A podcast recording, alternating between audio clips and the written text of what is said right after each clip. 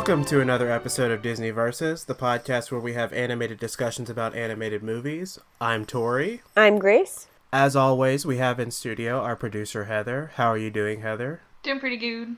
Keeping warm in the midst of the blizzard that we're having? Yeah.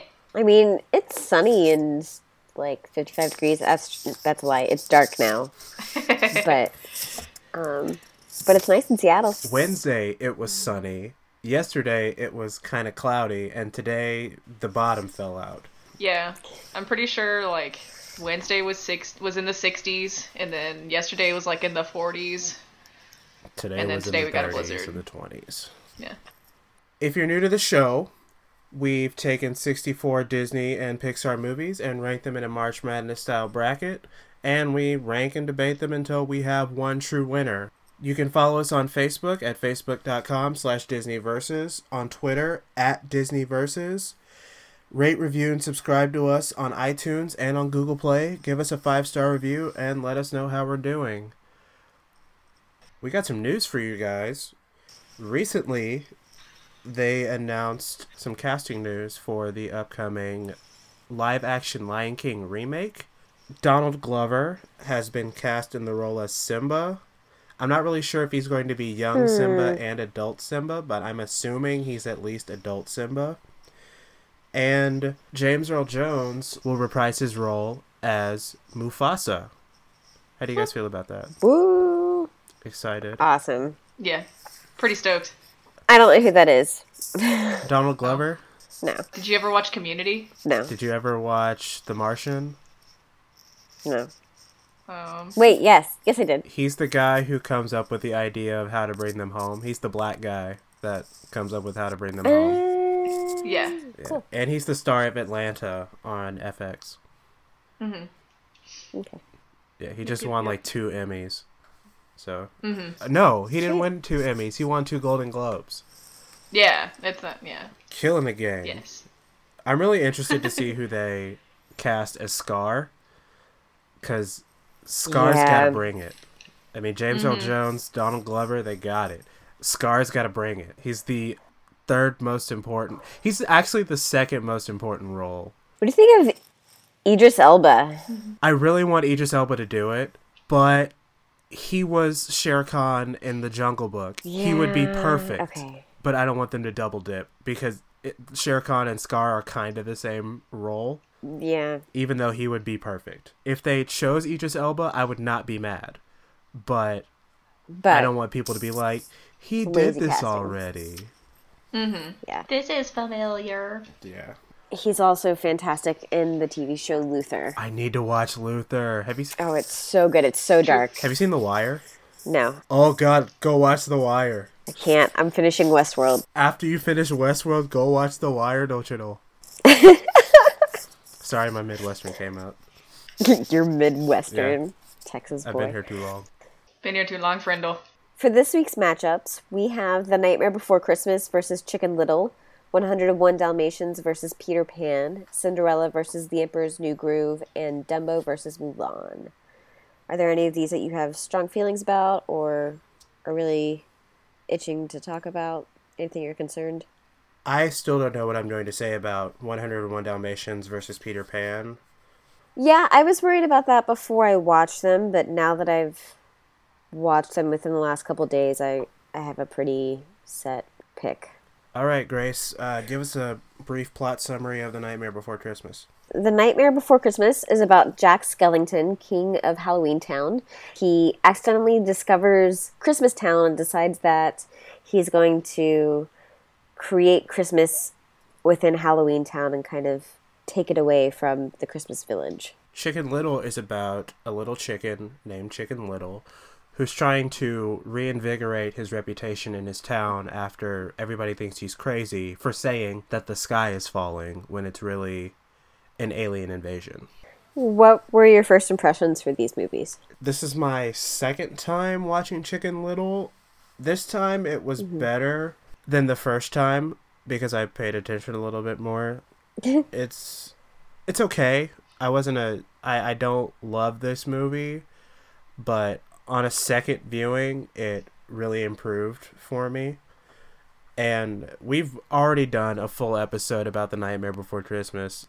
I grew up watching this movie. It slowly became one of my favorites. And I think because of you mostly that uh, I'm really enthused about it now. hmm What about you? So this is my first time viewing Chicken Little, and I liked it okay. Um, I I had no hopes going into it, so I was pleasantly surprised. And then, of course, Nightmare Before Christmas is a family favorite, and it's I I rank this very. I think I rank this as number two in my overall list. I'm not sure that it'll stay that high, but it's still it's very important to me. So I have I have a lot of love for The Nightmare Before Christmas. Let's get into the plot a little bit more. Um, do you want to talk about Chicken Little a little bit? Yeah. The movie starts with him saying that the sky is falling, and then. What happens? he says that the sky is falling. He makes a really big deal about it, and um, all of the townspeople are like kind of freaking out in their own animalistic way. They all have like the little quirks of of like what their animals like are known to do when they are scared, hmm and it's basically shown that nothing was there. Chicken Little had no proof of the sky falling, and we later realize it's because the uh, spaceship they have like a cloaking device kind of thing to uh, Oh. mirror what's behind them. And the panel falls and hits him on the head. Yeah, and that's how he thinks the sky is falling, and then the town goes into a frenzy, and then he doesn't have proof, so the town turns on him, and his dad is like, "Wow, this is super embarrassing," you know. And then after that, it's one year later, and they're like making a movie about it. Yeah, and then it's him trying to, you know, improve his image in the town, and then he gets hit on the head again, and it's kind of like the boy crying wolf. He's mm-hmm. actually right this time, but again, he has no proof. It's the movie's about him going off to prove that he's right. The panel falls falls on him this time, but then he's able to keep it because he sees he sees it like change colors basically, and so He's fi- able to experiment with it a little yeah, he finds Yeah. out it's an alien. He finds out it's part of an alien ship. They go on the ship, find out that because their because their fish friend gets captured. Yeah, and they go to save him. They accidentally make off with the son of the aliens that their shi the mm-hmm. ship they were on. Then to get their son back, the aliens make a full scale invasion, and Mhm. you know he's the hero of the movie when they're like, "Oh, he's right," you know there actually were aliens, and then he saves the town. And then they redo the movie in the end to make to make Chicken Little look like this huge hero and stuff like that because he was never wrong. So Yeah. Talking about the that the plot in the movie as a whole, I told Heather this. I think the movie peaks emotionally way too early. Yeah, I could see that. For me, I think they little, needed a little bit more at the beginning because they just drop in with him, you know, saying the sky is falling, and if they had shown the sky fall, if they shown what he what actually happened to him, I would have been a little bit more invested. And Yeah. then right after the town doesn't believe him, it shows his dad not believing him too, and he has that little, you know, that montage of the father and son. That should have happened later in the movie, like after the second time his father doesn't believe in him yeah, Yeah. that would have like the movie was paced differently. Like all the stuff was there, it was just out of order. Yeah, well, I mean, they do have the really the secondary conflict is this conflict between Chicken Little and his dad, and his dad just doesn't believe him and isn't supportive. Um, and there is that come to terms moment on stage when the aliens have already attacked. Mm-hmm. well they're like actively attacking. I'm pretty sure. Yeah, Yeah.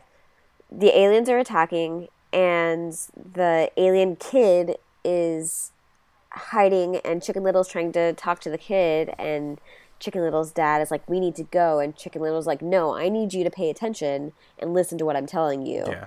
Um, and that happens within the last 20 minutes or so. yeah. Don't get me wrong. I love the the entire third act. I think was better than this movie deserved, because I'm down with the whole Chicken Little's dad doesn't believe in him, and the climax of or the the shift at the end of the the end of the movie is his dad saying, "Oh, you're right. I love my son. I'm gonna support him now." I love that. It's just getting there. Uh-huh. it didn't have me. Yeah. I'm like, oh, this. I get to you get to the end, and I'm like, oh, this is good. What took so long to get to this being good? Uh-huh. That's fair. Let's touch on Nightmare Before Christmas. I don't want to spend too long on it because we did spend a full 35 minutes talking about it in a previous episode. Go listen to that episode. It's really good. So Nightmare Before Christmas, Jack Skellington is is bored. He's bored with his gig. There are basically half a dozen or maybe a dozen different holiday towns, each responsible for celebrating a holiday for the world that we live in. And Jack has been king of Halloween Town for a hot second, and he's bored. He's looking for something else to do. He decides to take over producing Christmas Town, but none of the Halloween Town Folk. characters, people, really understand what it means. If if you're used to creating something that's terrifying, it's really hard to create something that's cheery because you don't really have a great concept of what cheery is. Mm-hmm. Tori, you had some comments about the end of the movie that you didn't like. Yeah. See, and on the complete other side, where I loved everything about Chicken Little's ending, I'm not a big fan of the third act of Nightmare Before Christmas because I feel like mm-hmm. everything kind of happens a little fast. I can see that. I personally think Oogie Boogie needed a little bit more development as a villain. Like, what's his beef with Jack? I understand Jack's going at Oogie Boogie to save Santa Claus, but Yeah. what is what is Oogie's beef? Period. Like, I I don't even think it goes into what he's gonna do to Santa Claus, besides mm-hmm. just grind him up. I think, and I think the whole Yeah. his whole like plot needed a little bit more development because you know with these other Disney villains they have motivations whether it's you know wanting to be the fairest one of all or wanting to rule some palace or some kingdom. Mm-hmm. If Oogie was using Santa Claus as bait to get to Jack because he wanted Jack out of the way because maybe Oogie Boogie wanted to be the king of Halloween, I'd be on board. And then the fact that Jack turns around and is all over Sally at the end, and then the movie's over. It kind of bugs me, and I'm not the biggest fan of the ending. Everything up to Jack getting shot out of the sky, I'm on board for. Mm-hmm. I think this is one of those movies that I just my emotional ties to this movie outweigh any logical thinking towards mm-hmm. it. I just love it so much. I will say Oogie Boogie is one of my least favorite parts of this movie. The sequence from when Jack kicks off and starts delivering presents to when he falls in the cemetery. So that's really like one song It's just a montage. yeah um, i don't care for that much and then the song what have i done i love i think you're right about the sally romance coming out of nowhere for jack but it doesn't come out of nowhere for sally Yeah, yeah. sally's been infatuated with jack for a long time Yeah, and I say it comes out of nowhere because where Sally has been in love with Jack for this entire hour 15 minutes, Jack has been ignoring her and, you know, being a, been oblivious the whole time. yeah let's talk about the characters for chicken little a little bit more I think they were very good compliments to Chicken Little himself. Chicken Little as a main mm-hmm. character is fine. He's the, you know, the pariah of the town, but like he's self-aware, he knows he's the pariah. He's but he he still goes through his everyday life. Like the entire opening sequence is basically his everyday life, you know, bobbing and weaving through people trying to step on him and not notice him uh-huh. and he's very ingenuitive, which I liked because it it was constant throughout the movie. yeah Like, it showed that it was a huge part of his character. I liked Runt and um, Fish Out of Water. Yes, and I loved the plan words and the calling other characters from other fairy tales. Yeah, like Ugly You have Duckling. the Ugly Duckling. Yeah. Does this movie have a villain? No, I think it's like a goofy movie. Not only in that the central one, sorry, the B plot. Is it a B plot though? Is the father son relationship? I've, it's either the main plot or the B plot. I'm not sure. In, in the same way that is Max and Goofy's relationship the A or B plot. In a Goofy movie, there's Max and Goofy's relationship, and then there's Max trying to get to Powerline. In this movie, it's Chicken Little trying to prove that he was right and trying to save his reputation, and then there's the relationship between him and his dad. But no, there isn't a villain in this. It's just a conflict that needs to be resolved. Yeah. I definitely think that Chicken Little's relationship with his dad is kind of the sub storyline mm-hmm. in this. If there is a villain, it's Foxy Loxy, who is the worst. Yes. She's the Regina The George worst. of this universe. She goes up and like comforts freaking Chicken Little's dad as if like she they're like besties or something like that. She's like, "It's Right. okay to Who feel the f- ashamed for your kid." It's like you're a child. Who the Go fuck away. are you? Gosh. What do we think about the animation for these two? I still think Nightmare Before Christmas. It's a very good claymation movie. Of course, it's been you know everything's been approved upon. Anything that Laika's doing is built on the back of Nightmare Before Christmas. It's like looking at Toy Story. Toy Story is mm-hmm. a marvel, but looking at what is being done now, it looks primitive. But that doesn't make it Yeah. any less fantastic. Mm-hmm. I love that I can still watch Nightmare Before Christmas, and of course, I'm I'm guessing it's been remastered. Yeah, a couple times. It's been remastered. It's been put in 3D. Yeah, everything that can be Yeah. done to it. Mm-hmm. but it doesn't take me out of it at all. I forget that it's claymation. I love it every time. I, I love the style. It's it's so unique. Chicken Little, you can kind of tell that it's starting something new or trying something new. Yeah. It's not as refined as other computer animated movies. It's the second one that Disney's tried. Uh-huh. Dinosaur came out in 2000. This came out in 2005.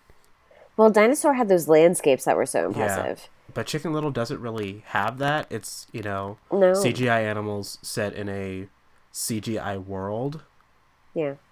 um, a few trivia things. Uh, Chicken Little was the last movie to feature the uh, blue and white Disney logo that everybody knows.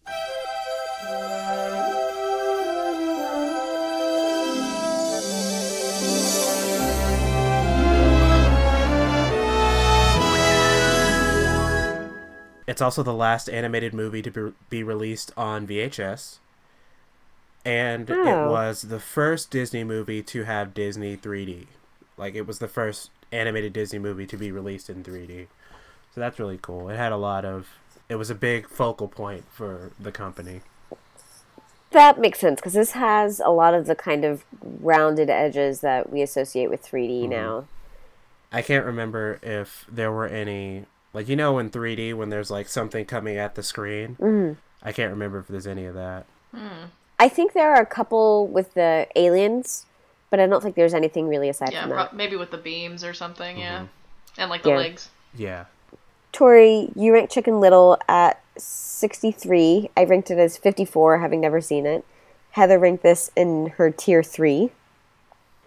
And Tori ranked Nightmare Before Christmas as ninth. I ranked it as second, and Heather didn't rank Nightmare. I didn't. No. I think this was before we changed it, and I don't think we got ratings from Heather on Goofy Movie mm. or Nightmare. Both of them would be in tier one. Fun fact.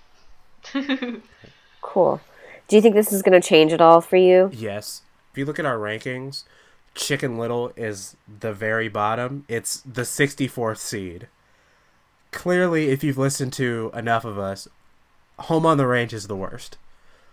So, Absolutely. Chicken is. Little may not move up very much, but it's at least not 64th anymore. Mm-hmm. Nightmare is probably going to stay where it is.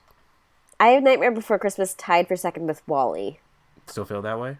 I don't know. I don't think WALL-E is going to stay that high for me. I don't know if I've just seen it too many times or I I don't know. I it's I'm not quite in love with it as I used to be. I still love it, but I don't think it's going to stay that high. Nightmare Before Christmas might. But it could also it's tough. There are some other things in the top 10 that I think will move around some. I think for Chicken Little I rank this as 54. I feel like this will be in the low 50s. Mm-hmm. It might move a little bit, but not too much. Okay. What's your pick, Grace?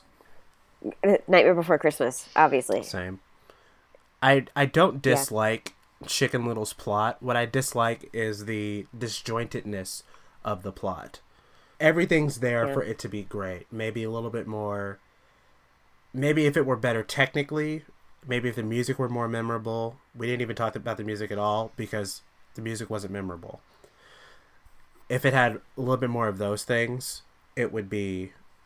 It may have a higher rank, better chance against Nightmare Before Christmas. Awesome. Let's move on to 101 Dalmatians versus Peter Pan. Oh, I didn't realize this was so soon. Heather loves this movie, so we're gonna let her give a brief plot synopsis of Peter Pan. Uh, Peter Pan is about um, some siblings, Wendy, Michael, and John, not wanting to grow up and kind of growing up on these uh, stories about uh, Peter Pan, who is a little boy who lives on Neverland, and just so happens Peter Pan is a real person and he likes to come and listen to Wendy tell stories. Uh, so to help them not grow up, he takes them to Neverland.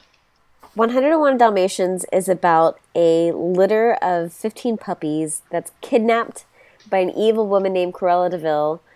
And it's about the story of these puppies' parents going on an adventure to try and rescue them. Grace, what were your first impressions of, the, of these movies? I remember really loving both of these. I haven't seen either of them in a long time. I was a big fan of the live action 101 Dalmatians movie with Glenn Close. I did not like Peter Pan as much as I remembered it. Hmm.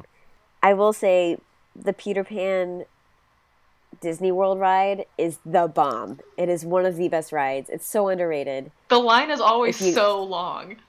It's because it's so good. It's so, so if you ever go to a Disney theme park, take the time, go to Peter Pan, Wait in that line, it's so worth it. wait in that line, go earlier. It's worth it. Absolutely. It's seriously my top three are Haunted Mansion, Pirates of the Caribbean, and Peter Pan. Yeah. it's always so good. It's magical. Mm-hmm.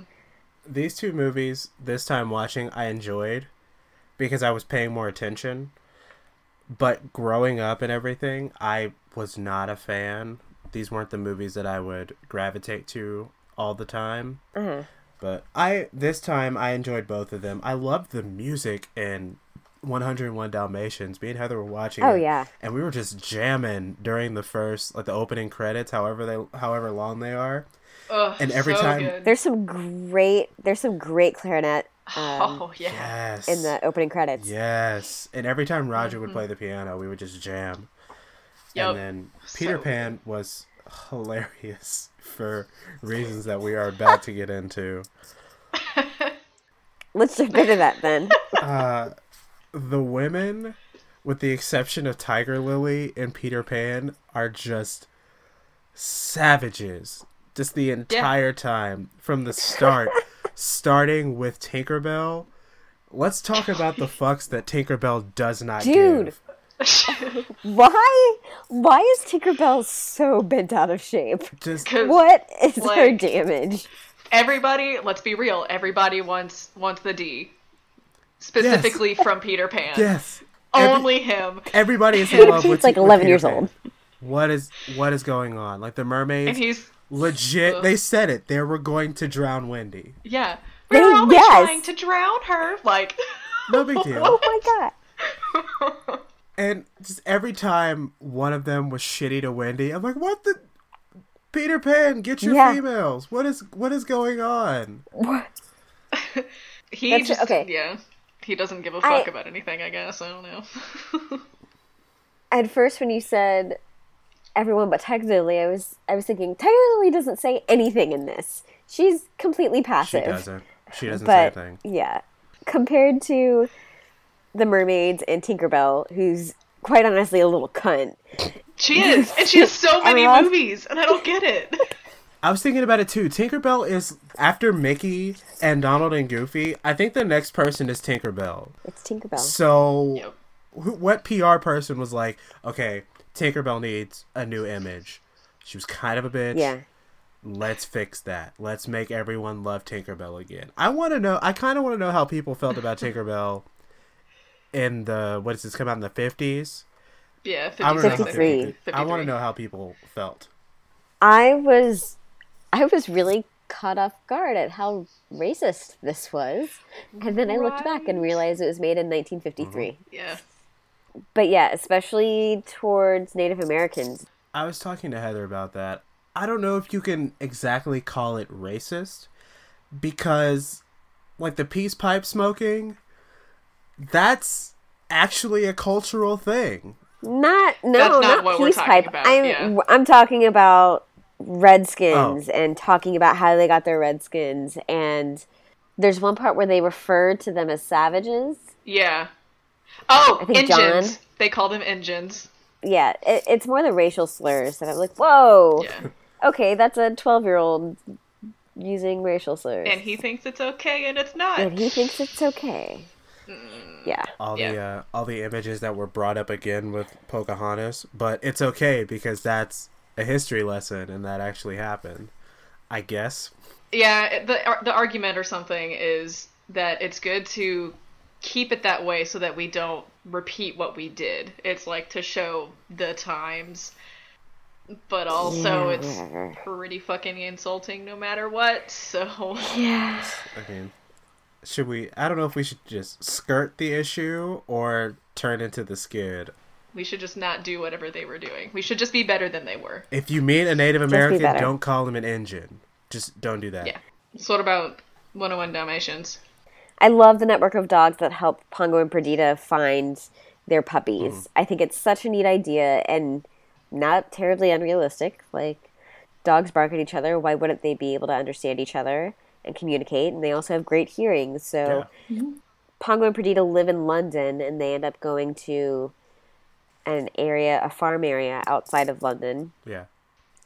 and they acquire 99 puppies because Cruella De Vil has been buying and stealing puppies to make a Dalmatian fur coat, or half a dozen Dalmatian fur coats. Let's talk about Jasper and Horace for a second. How twisted is the whole interaction between them and Cruella De Vil and their conversation around the puppies? I was seriously taken aback I mean, I guess it's a reflection of Cruella that she surrounds herself with those kind of henchmen. I I mean more the the way she talked about just take care of them, hit them over the head, or Yeah. drown them, or Yeah, the fact that she was really nonchalant about like how they could die. nonchalant and Yeah. and also specific Yeah. because I immediately had imagery in my head, and I'm thinking as a six year old that would be really traumatic to think about. I think the kids like glaze over it because like I, rem- I remember watching this as a kid, but I don't remember them talking about like actually killing the dogs and stuff like that. I was like, puppies, coats, okay, let's not do that. I don't like. I didn't get in my head that they were going to die. Grace mentioned that she likes the Glenn Close version that they did, the live action version. I mm-hmm. distinctly Yes. remember in that trailer, she quoted that line poison them, drown mm-hmm. them. I remember that. That was in Yep. the trailer. Like, I remember mm-hmm. that. Oh, and when it happened in the movie, my ears perked up. It didn't catch me by, I guess because of that movie, it didn't catch me by surprise the way it did you guys. But it is kind of jarring the way she was like, I don't give a fuck, just get it done. Get it done mm-hmm. tonight. Yeah, yeah. I also like the barking chain because once they got the puppies and were ready to escape, it kind of reminded me of the Underground Railroad. Because Yes. they just kept moving from place to place, and people were just. They, I don't know if they phoned ahead, like with the chain and everything. Just people were just. Yeah. People knew. It kind of seemed like they did. Yeah. Yeah, people they just kept showing up from place to place and like, "Hey, I know the situation. I got something for you." Like when they needed a place to sleep and when the puppies were hungry, the cows gave them milk and everything. And when they got to that Yeah. final spot, the uh, Labrador was like, "Hey, I got you guys a ride home. We just got to do this." Yeah. And I Yeah. like that how it was pre-set up for them and it was no questions asked. We're here to help you. Yep. yeah. It's a feel good movie. Yeah, It is. I was I was really happy through all of this movie. Yeah. I was also really stressed for part of it. Um, right when they were trying to get out of the De Vil property, I was really tense. I wasn't tense because I knew Rolly was gonna fuck it up somehow. He was gonna get stuck, or he was going. It was either Rolly or Lucky, and both of them It's true. fucked it Yeah. up somehow. Right. What did you think about the animation in both of these? I noticed with 101 Dalmatians, the animation in the city, like at the beginning in Roger's apartment, it reminded me of Oliver and Company. How it Yes. wasn't, it was kind of caricature based. When Pongo was looking out of the window with all the dogs that looked like their owners, and when they went to the park, I thought mm-hmm. all of Yeah. these look like they all weren't similar character models. They were all based off of their dogs, and it made them look like caricatures of actual people. Yeah. And I I like that and it kind of made me appreciate Oliver and Company a little bit more. I think this was better than Oliver and Company. I I still think mm-hmm. the style of Oliver and Company is a little too simplified, and 101 Dalmatians was made before, I believe. Yeah, this was in 61. Oliver and Company was in I think Yeah, 88. yeah, way later. I don't really have any notes for the animation for Peter Pan. I think it's it's pretty on par actually.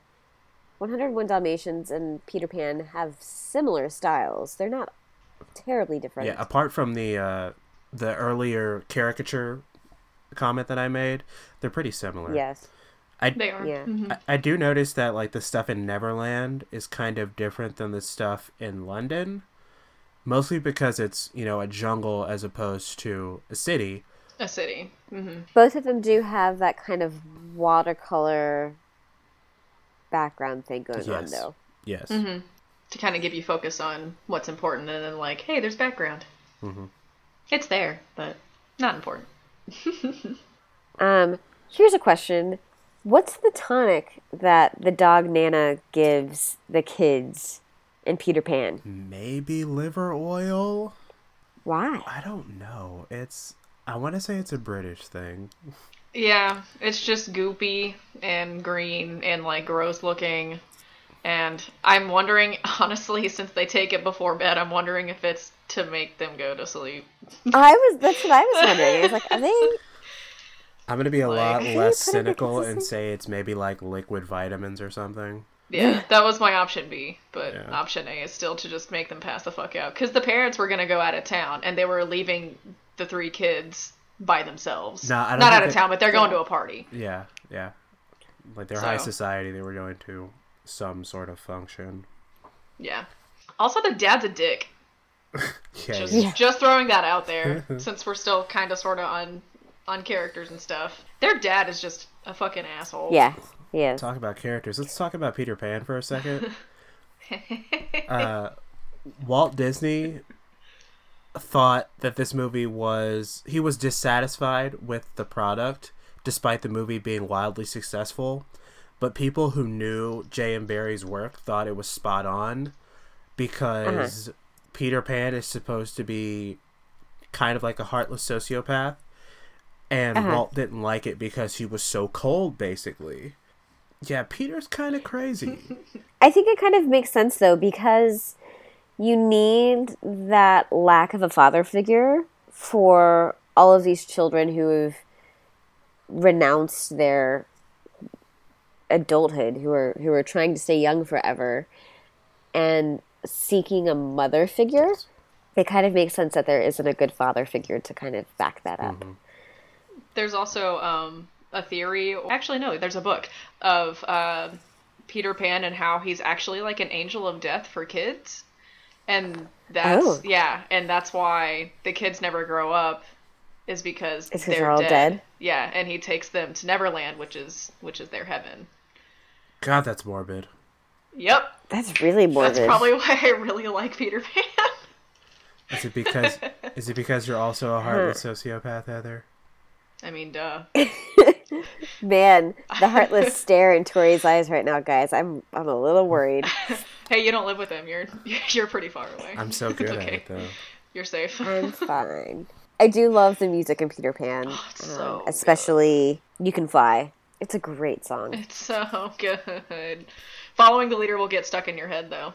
I think that's why I hate Yes. the song because it's gotten It is. stuck in my head before, and it doesn't go anywhere. Yeah. Nope.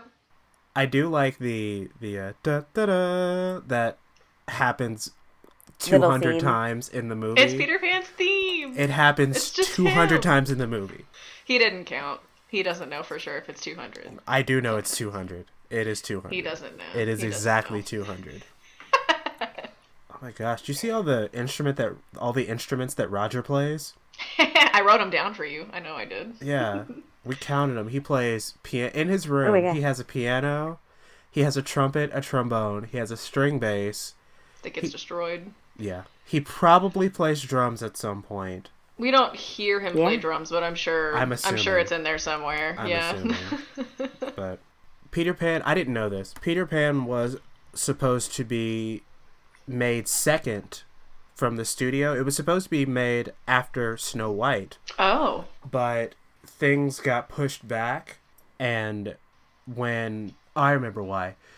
It was supposed to be made before Bambi because the movies then kind of flopped, I believe. And after Bambi, they had money to make more things. They had done more crossover stuff, more live action animation crossover stuff, and those made money. And they were going to put that into Peter Pan. But then World War II happened. Is this this is before Black Cauldron though, right? Oh, yeah, way before. Yes. Okay, that's what I thought. Okay. Yeah. Trying to get the timeline straight in my head. Yeah. Let's see where we ranked these. Tori ranked Peter Pan at 40th. I ranked it at 21st. Heather ranked this in her tier 1. And 101 Dalmatians. Tori ranked at 49th. I ranked it at 19th. And Heather ranked this in her tier 3. That's definitely going to move up for me to tier one because the music was Yeah. phenomenal. Oh my gosh. And I'm such a dog person. Like, I think 101 Dalmatians is like the reason why I want five gajillion Dalmatians forever and always. Like, I just want to like snuggle Yeah. with them all. Even though apparently they're really vicious, I don't care. just going to cuddle with all of them. So, yeah, that's going to move up for me. Absolutely. I think it's interesting that Tori ranked both of these in the 40s and I ranked both of these around 20. Hmm. and he was giving me crap about not voting for classics Oh, mm-hmm, mm-hmm. last episode. I'm about to give you crap on this next oh, one. Oh, man. Get ready. I think I want to vote for 101 Dalmatians. Yes! Yeah. That's what I figured was going to happen. It's fine. Sorry. Both It's of these movies are very like t- the stories. They're very succinct. Peter Pan is kind of a is more. There are more vignettes. It's more uh, section, section, section than a cohesive story. Than Yeah. 101 Dalmatians. 101 Dalmatians is, you know, beginning, middle, end. Roger meets Anita. They get married. Pongo and Perdy have puppies. They get kidnapped. They get rescued. Story. And then Peter Pan is kind of very vignette because he fights it's also Captain sh- Hook it's- like three times. Mm-hmm. Yeah. And it's kind of less of a cohesive story than 101 Dalmatians is. Yeah. Yeah. I can see that. Yeah, because really Peter Pan's kind of about like showing Wendy around, showing her all of the bitches that hate her, and then Captain Hook Right. is just kind of like there. We didn't get to Yeah. the villains either. Captain mm-hmm. Hook is very inept. yes.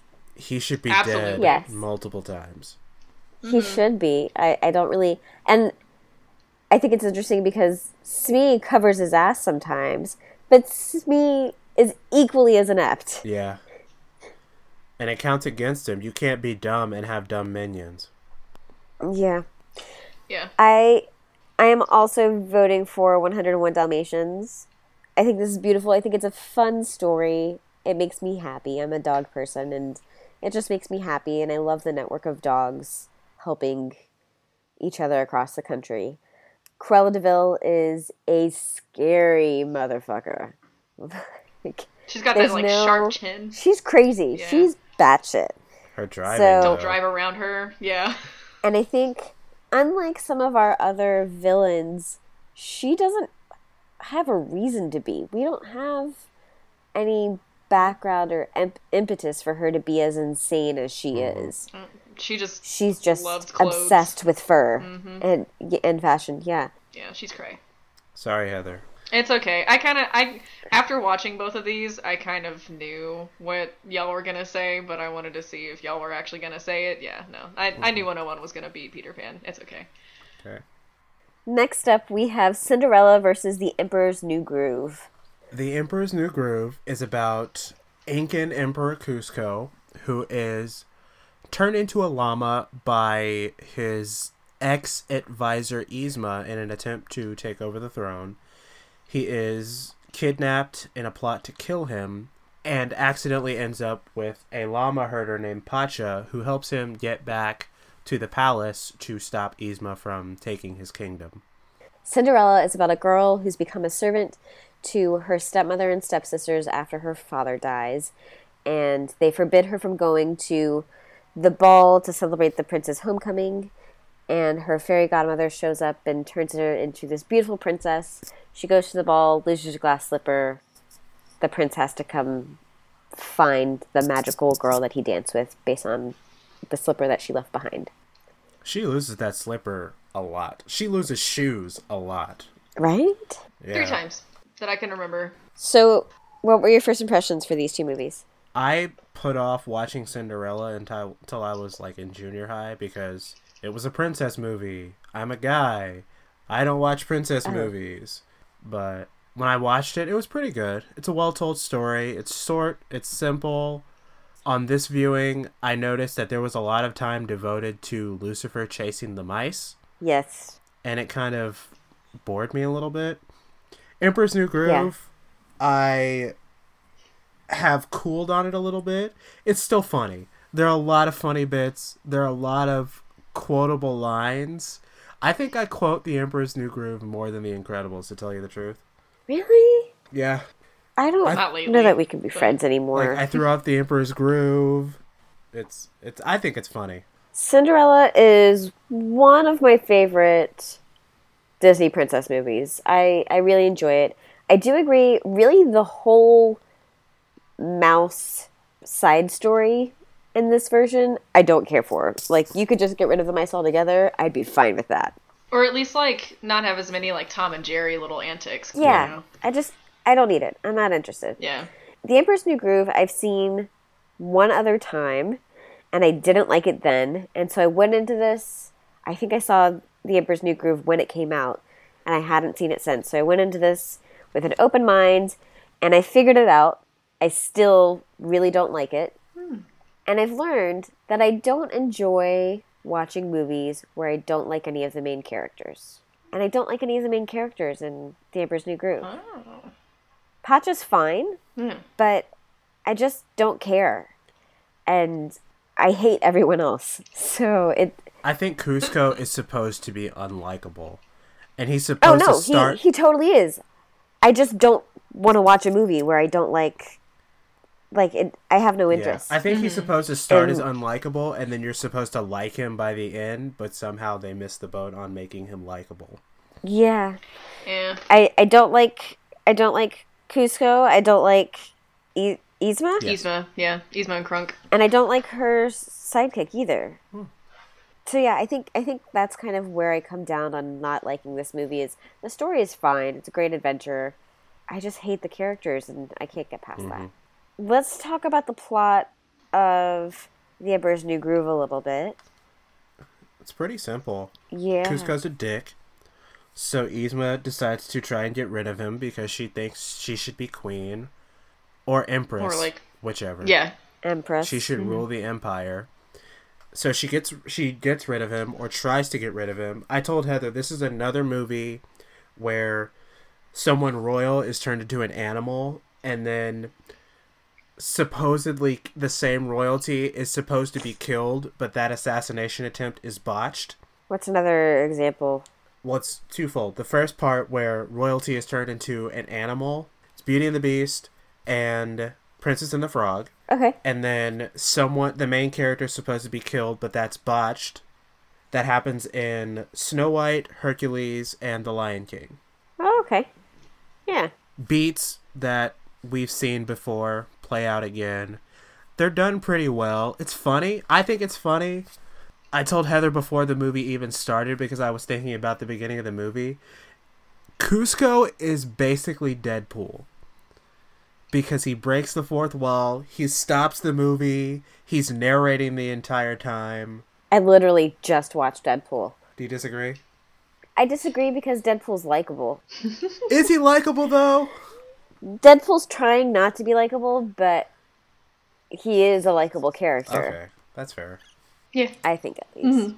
No, I agree. Maybe it's just Ryan Reynolds, but no, I think I think Deadpool Deadpool is trying to be a bad guy, but really he's kind of rough around the edges doing a good deed.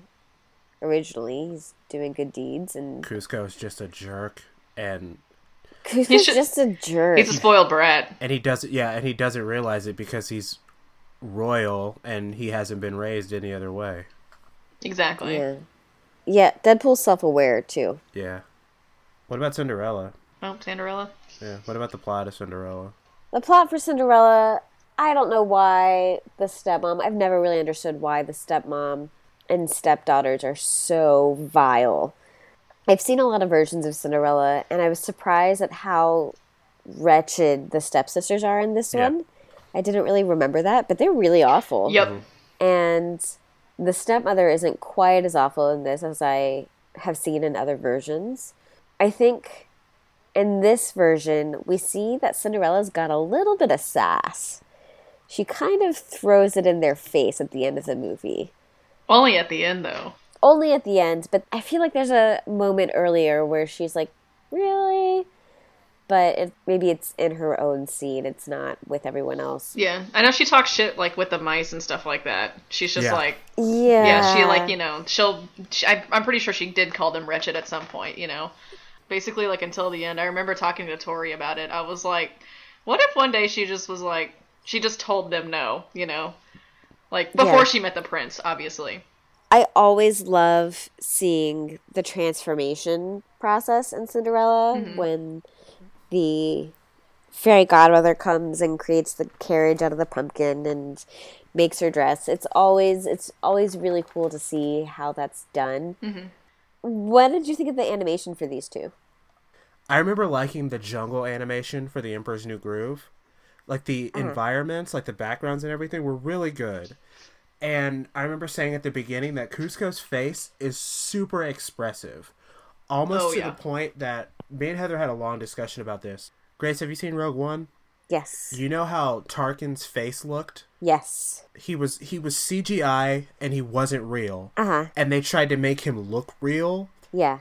and they pushed it to where like he didn't look human because there are ways that a human face looks there's a ways that oh. a human mouth moves when you talk mm-hmm. and he he looked like a cartoon in a human world You know what's funny is I didn't notice that when I saw Rogue oh, One. oh go watch it go Oh. watch it he doesn't Yeah, I wasn't paying attention to watch it it, at all. again. watch it again. Kuzco's face, it's it's good that this is 2D, not 3D.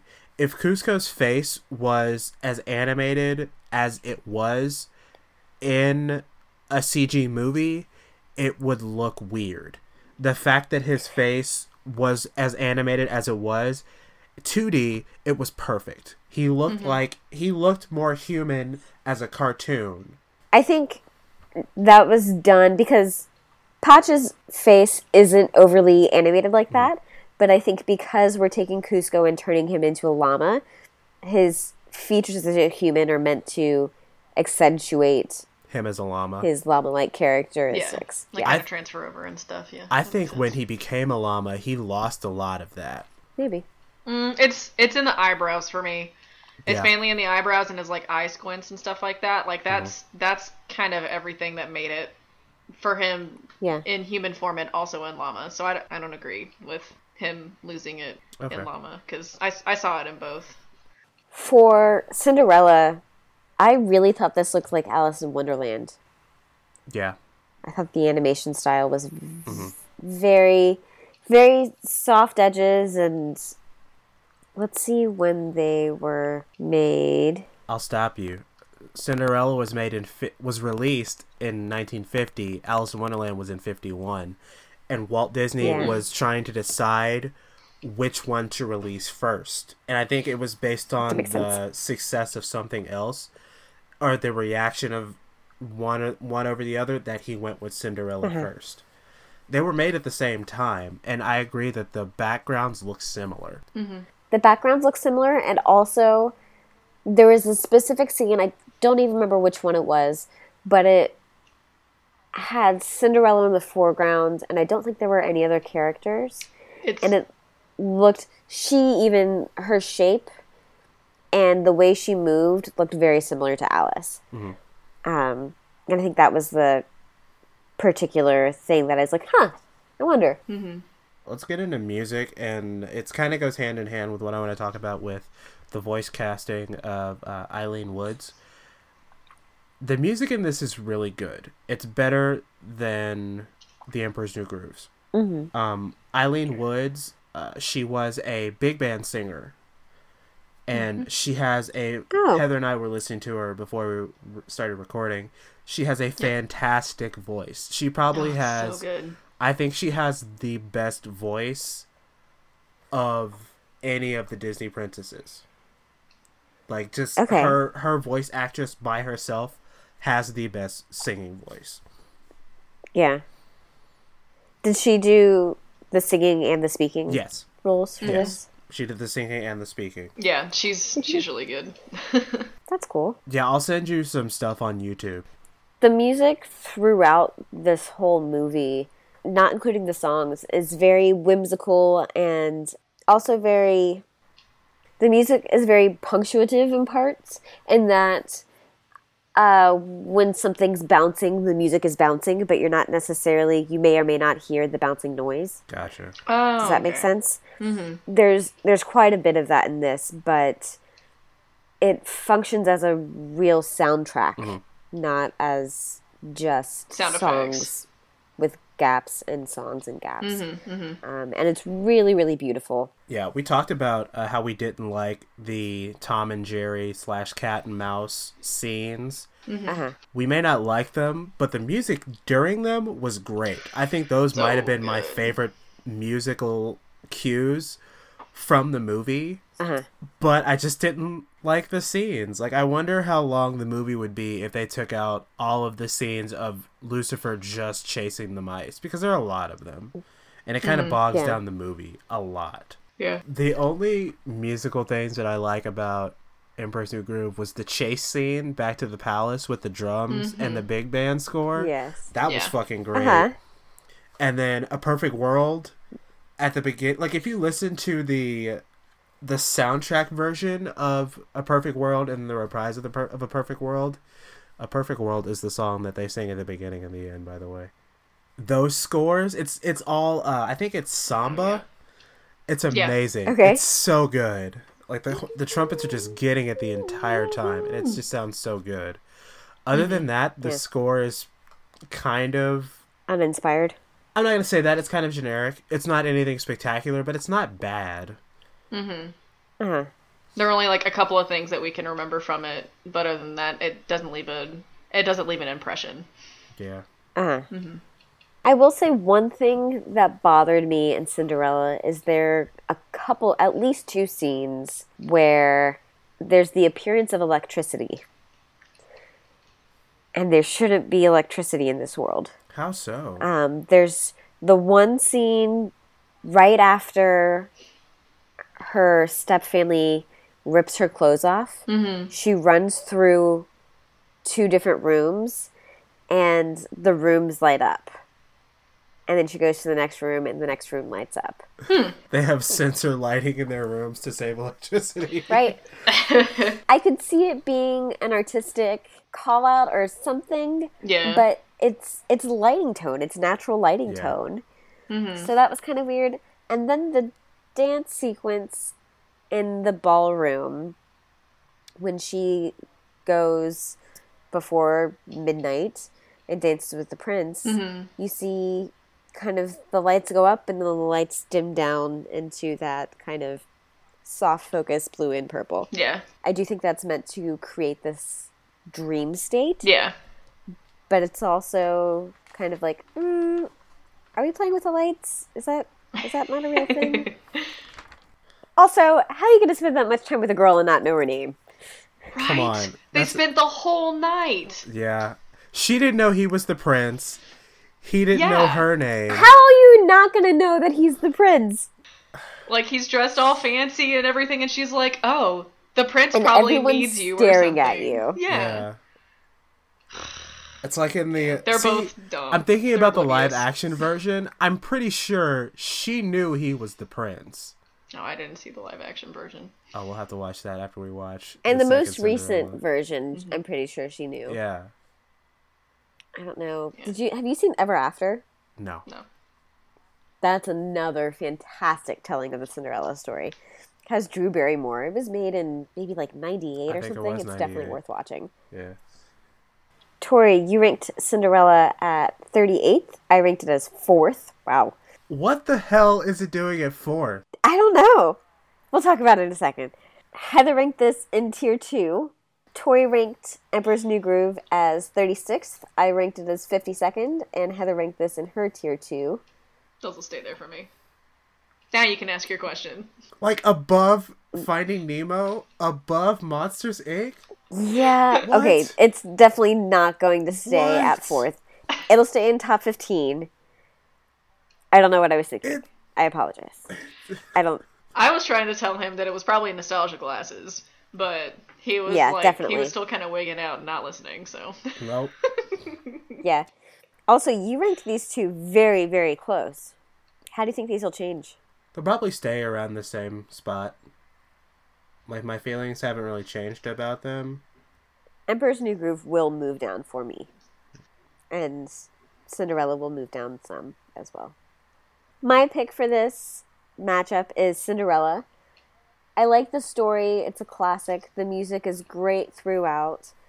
Um, the animation is classic and looks a lot like Alice in Wonderland. I thought the animation for The Emperor's New Groove was beautiful. It just didn't stand out to me in any particular way. I thought the music was a little lacking for a chunk of the movie, and I can't stand the characters in The Emperor's New Groove. So Cinderella wins for me. I'm torn because Cinderella's story is told more succinctly. With the exception of the cat and mice stuff, Uh huh. everything else is really good. But The Emperor's New Groove doesn't have that extra baggage. Yeah. However, Kuzco's a dick that doesn't really redeem himself that well.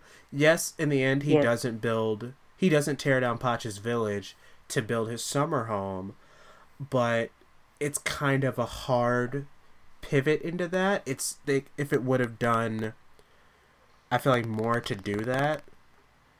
If, if it would have done more to show his growth. He still makes an excuse for why he's not going to build his summer home.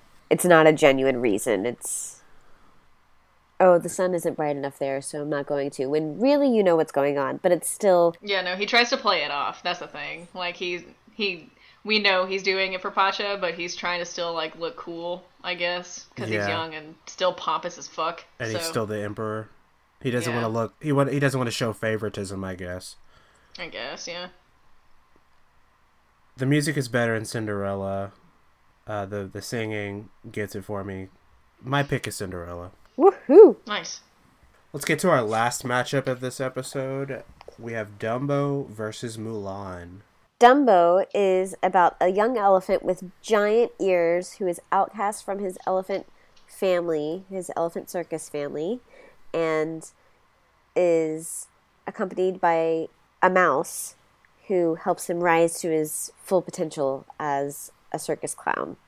Mulan is about a young Chinese maiden who saves China when she infiltrates the Chinese army and attempts to save her father from war. What are your first impressions of these two?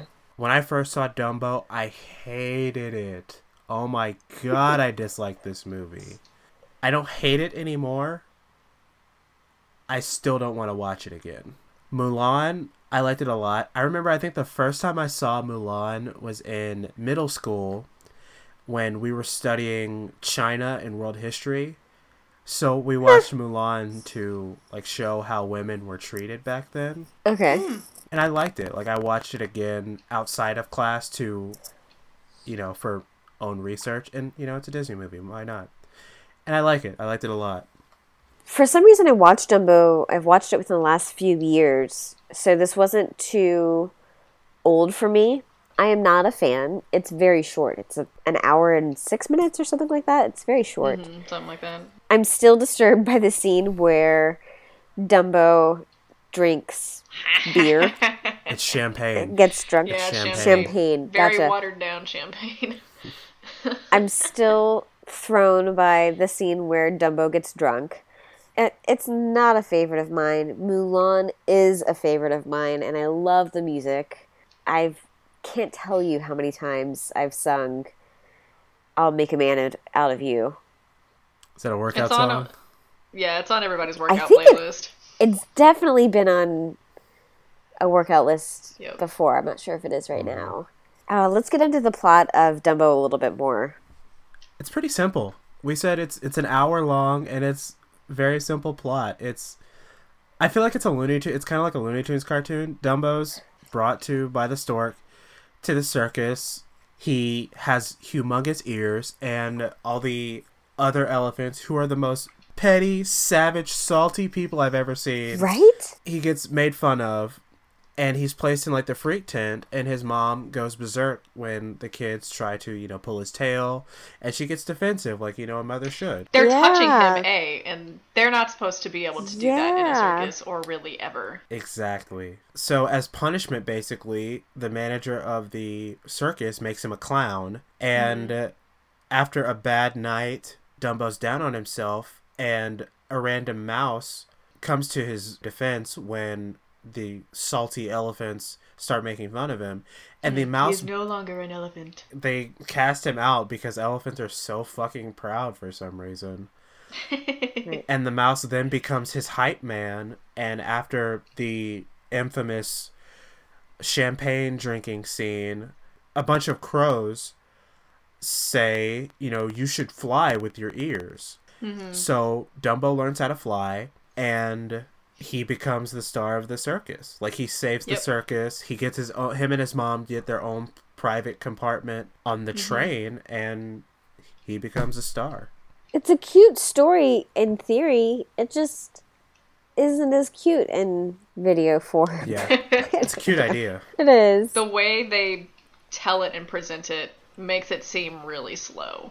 Mulan is all about honor. So Mulan is a- young daughter, a daughter of a renowned fighter who's been injured and she's coming of age and needs to prove that she's ready to be married and she's just not up to the standards of the mm-hmm. Chinese people She's too quirky. she's too quirky. She's she's got too much of her own personality.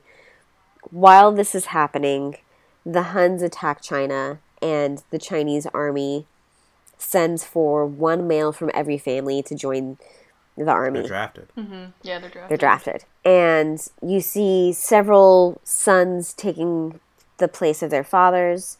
Mulan tries to offer herself up in place of her father, and he shoves her away and says that she brings dishonor to their family. Mm-hmm. She doesn't try to offer herself. She just tries to spare him. She says, "My father's already given his his service.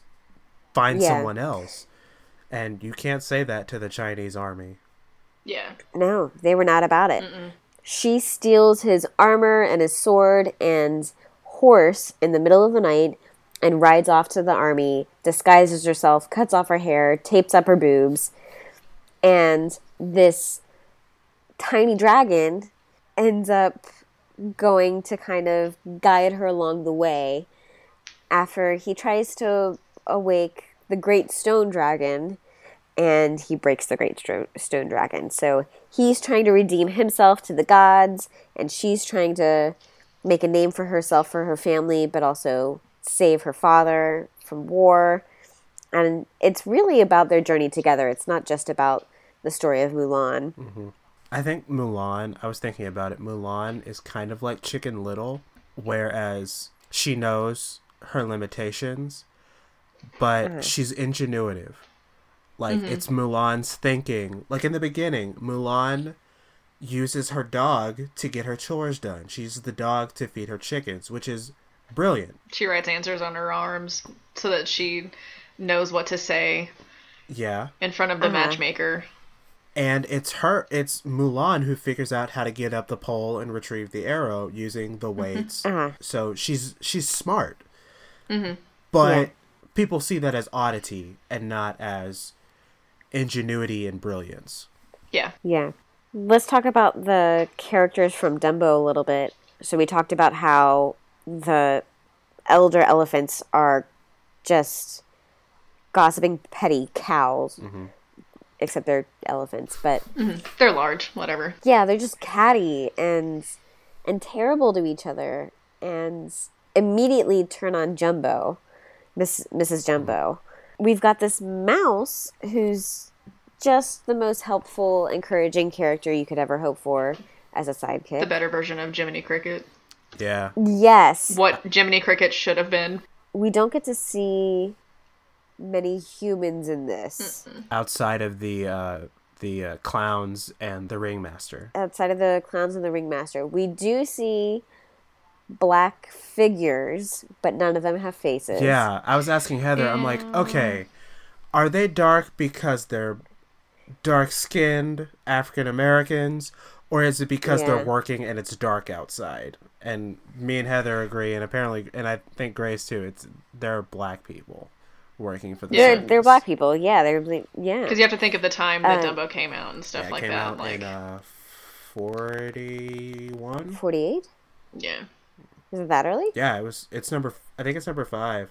I do love his ears. They're adorable. They're so cute. They can literally act as blankets. Literally, his mom Yes. wrapped him up in his ears to keep him warm so that they could sleep. That it was cool. adorable. Yes. That is I want one.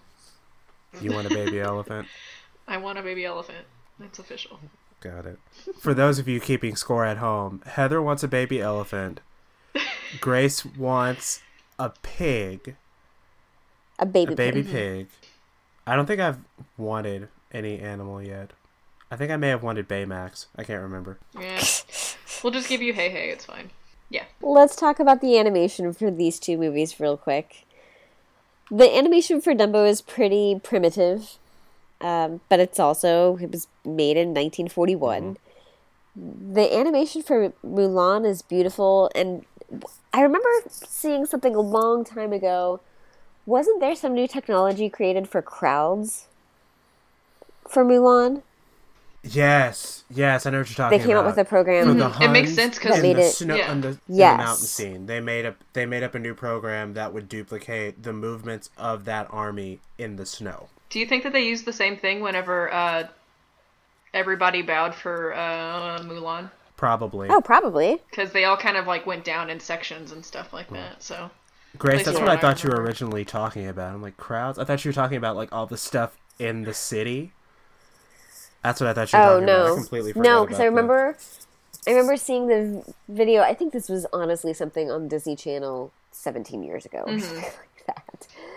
But it was it was a program created so that they could easily create groups of people that moved together. Yeah. so that they didn't have to be hand drawn. Speaking of the Huns, Shan Yu, the the leader of the Huns, he is actually terrifying. Absolutely. Yeah. I feel like he is the most capable villain ever. Oh, capable for sure. Yeah, absolutely. so a lot of our villains are guided by some irrational rage or experience or have been hurt in some way. just greedy. He's got a mission, he's got a very specific goal in mind, and he's not going to let anything get in its mm-hmm. way. And there's nothing that's hurt him to get him to this point. He just wants to overcome any challenge that's put in front of him. He sees the Great Wall of China as a challenge, as an Yeah. invitation. Yes. And he was he was winning Yep. until Yeah. Mulan. Yep. Mulan was the only thing that stopped him. It's she stopped him at the mountain. She's the reason he loses in the imperial city. His henchmen, his lieutenants, Yeah. Uh-huh. they're capable. The scene where he's he he has the doll and he's like, "What do you smell? What do you what do you sense?" Uh-huh. They're very capable. They're They're not henchmen. They're trained. Yes. Yeah, They have absolutely training.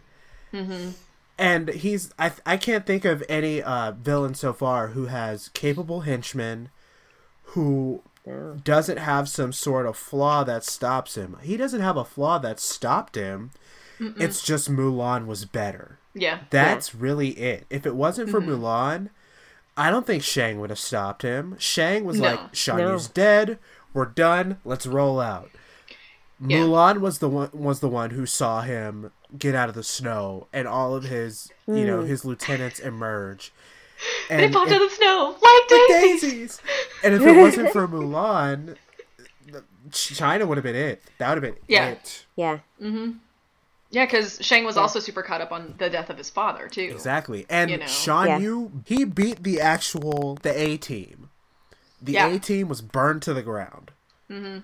Yeah. And then there's Mushu, who is fantastic. Mushu is the prototype sidekick. I was thinking about our conversation about Edna Mo- Mode. Yes. Mushu might be the only other character I can think of that has as many quotable lines. Mm-hmm. I couldn't remember them before watching this, but as they were happening, I kept thinking of all these things that he was about to say next. Yeah. Um, What do you mean to lose? just a him? really fantastic, a really fantastic performance by Eddie Murphy. Mm-hmm. And In his first voice role, Swaying from Mushu and going to uh, the Great Stone Dragon. There's actually a theory because you know how Mushu ends up breaking that statue, and then like Uh-huh. he pretends to be the Great Stone Dragon with like his big ass head and stuff. uh-huh. There's actually a theory saying that Mulan is the Great Stone Dragon or like has a spirit of the Great Stone Dragon in her because you see her around the Great Stone Dragon a lot before she leaves. So, um Oh. for the reflection song, you know, she's hanging out she's around the sitting- statue. She's sitting on the statue. Yeah, through Yeah. the entire montage of basically her trying to look like a boy and taking her and taking her father's place, you get flashes of the Great Stone Dragon either from the sword or from the statue itself. So the reason why, like one of the reasons why the Great Stone Dragon didn't go with Mulan is because she she already like embodied it. I like that. Huh, Mm-hmm. That's neat. Does Dumbo really have any villains? Or is it just conflicts and people doubting Man, him? I don't think he has Those villains. He just has a lot evil of old Champagne. lady elephants. They're pretty mean. Yeah. I think the champagne was the villain. it made him sick. Creepy ass scene. Literally, the song was about pink elephants, and they were just pink elephant bubbles. And then they changed colors. Yeah. And I was like, no, you gotta stick with the theme, man. It was trippy as fuck, though. It was great. I enjoyed it. It was terrifying, but it was great. Something that I kind of noticed about uh, uh, a similarity between the two. Both of these characters are trying to find their place. Dumbo, the people see, see him as a freak, and his hype man, Timothy Mouse, is like, "There's more to you than." you know than you know you can be great like he's he's always there the entire time he never leaves him even when they get drunk on champagne he's there the entire time Mulan is an outcast who has Mushu telling her, "You can do anything you put your mind to." despite Mushu's motivations being more for himself, he's mm-hmm. still on Mulan's side. Yeah. Dumbo is actu- was actually Walt Disney's favorite movie that came out of his studio. It's also the first Disney animated film and one of the few of them that is set in America. Oh, that's interesting. Go America. And true. Yeah, because Disney movies are set, you know, all over the place. Like most of the movies from the Renaissance aren't set in America. No. Yeah. So Still Okay. whitewashed as fuck, but it's not in America. true that. True I'll say Yeah. it. Okay, let's look at the rankings for these two. Tori, you ranked Mulan at 18th. I ranked it at 15th, and Heather ranked this in her tier 1. And Tori, you ranked Dumbo as 59th. I ranked it as 37th, and Heather ranked this in tier 3. That's gonna stay for me. Dumbo might go up a little bit because it's mm-hmm. it's short, it's sweet. I still hate the pink elephant parade scene. Yeah, that's the worst part. The rest of it's yeah, fine. there- other than that, like I forgot about Timothy Q. Mouse and his relationship with Dumbo and the crows. Like the people that help Dumbo far outweigh the people that Yeah. are Dumbo haters. Uh-huh. So it's it's a really good, uh, it's a really well told story. It's just short, and it's there's not enough in it to be as short as it is. Yeah. yeah. Quick trivia for Mulan: Mulan was the first Disney release of a DVD. It's the first movie released on Disney DVD. Oh, Hey. Cool. that's neat. And I don't have it. I want it. I think Mulan will probably stay somewhere around 15th for me. And Dumbo will probably end up in the 40s for me. It's 37th right now, but it'll probably end up in the 40s. I did like this more. I like it more the more I think about it. But it's still not it's not something I want to watch a lot. Mhm. I could watch Mulan multiple times in, Absolutely. in a day. Yeah. Oh yeah. You could put this on in the background all day and I'd be fine. with We that. were actually cleaning the kitchen while watching Mulan 2. That doesn't say anything about Mulan 2. It's just a funny anecdote. How is Mulan 2? You can skip it. Yeah. Okay. so what's your pick? Mulan is my pick. The music is Mulan is my better. pick as well. The characters have more depth to them. Uh-huh. Um, it's a it's a better told story. I think Shan Yu. I love. I think Sean V- Shan Yu is top five in my villains because he's not. He doesn't have the char- the charisma of you know Scar or Facilier. He also doesn't get as much screen time as a lot of our other No, villains. he doesn't. Yeah. But what he does with his screen time, he is menacing. He's capable. Yeah. And I feel like if it wasn't for Mulan, he would have conquered China. Absolutely. Hashtag Team Huns. Hey! Whoa. I'm just fighting words. Mulan is my pick as well for pretty much the same reasons. I will say that I think I rated Dumbo too high, but it has redeemed itself a little bit. So it'll move down a little bit, but not too far. Moving on to the next round, we have The Nightmare Before Christmas, 101 Dalmatians, Cinderella, and Mulan.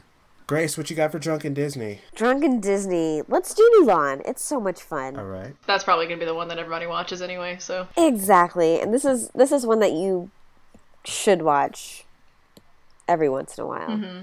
Drink rules anytime a song starts, of course, yeah, anytime Mushu has a one liner, yeah. you could probably stop there and be just fine. anytime Mulan does something against her gender norm. Okay. For our next episode, we have the last episode of the first round. Woo! Yeah. Finally. Oh yeah. Uh, our matchups are Finding Nemo versus Brother Bear, The Jungle Book versus Tangled, Brave versus The Fox and the Hound, and The Sword and the Stone versus Toy Story. Are there any of these that you're super looking forward to? I really want to watch Brother Bear again. I've never seen it. Ah, I'm excited to see it. Really? Yeah, is it really good? it's pretty good. Yeah. It's pretty good. It's Okay. it's it's not bad. Yeah. Okay. I'm excited to finally see the end of Tangled. Oh yeah. You haven't seen the end of Tangled? Okay, first drunken Disney I ever did was to Tangled, and I don't remember the end yeah. because I was s- so sleepy. I do not. I to this day I do not remember the end. I've watched Tangled multiple times. I, can't- I just haven't gotten to the. I haven't gotten to the end of the movie. I can't decide if I'm sad or proud. You should be proud because it was you making me the drinks, Grace. I, I gotta say, I don't remember this. That's probably also a good. Wait, was this. Was there blue punch involved? No, we'll talk about this off cast. we'll talk about this off cast. Gotcha. I'm excited. I'm excited to see Brother Bear. I've never seen it. And then I'm excited to give Toy Story another go because I didn't like it for the longest time. But I've since fallen in love with Toy Story 3, so. I don't think I've ever seen Sword of the Stone either. There's gonna be a lot of movies to watch this time around. Yeah. Watch uh, Toy Story and then watch Toy Story 3. Okay. Yeah. That is our episode. You can follow us on Facebook at facebook.com slash Disneyverses. and on Twitter at DisneyVS.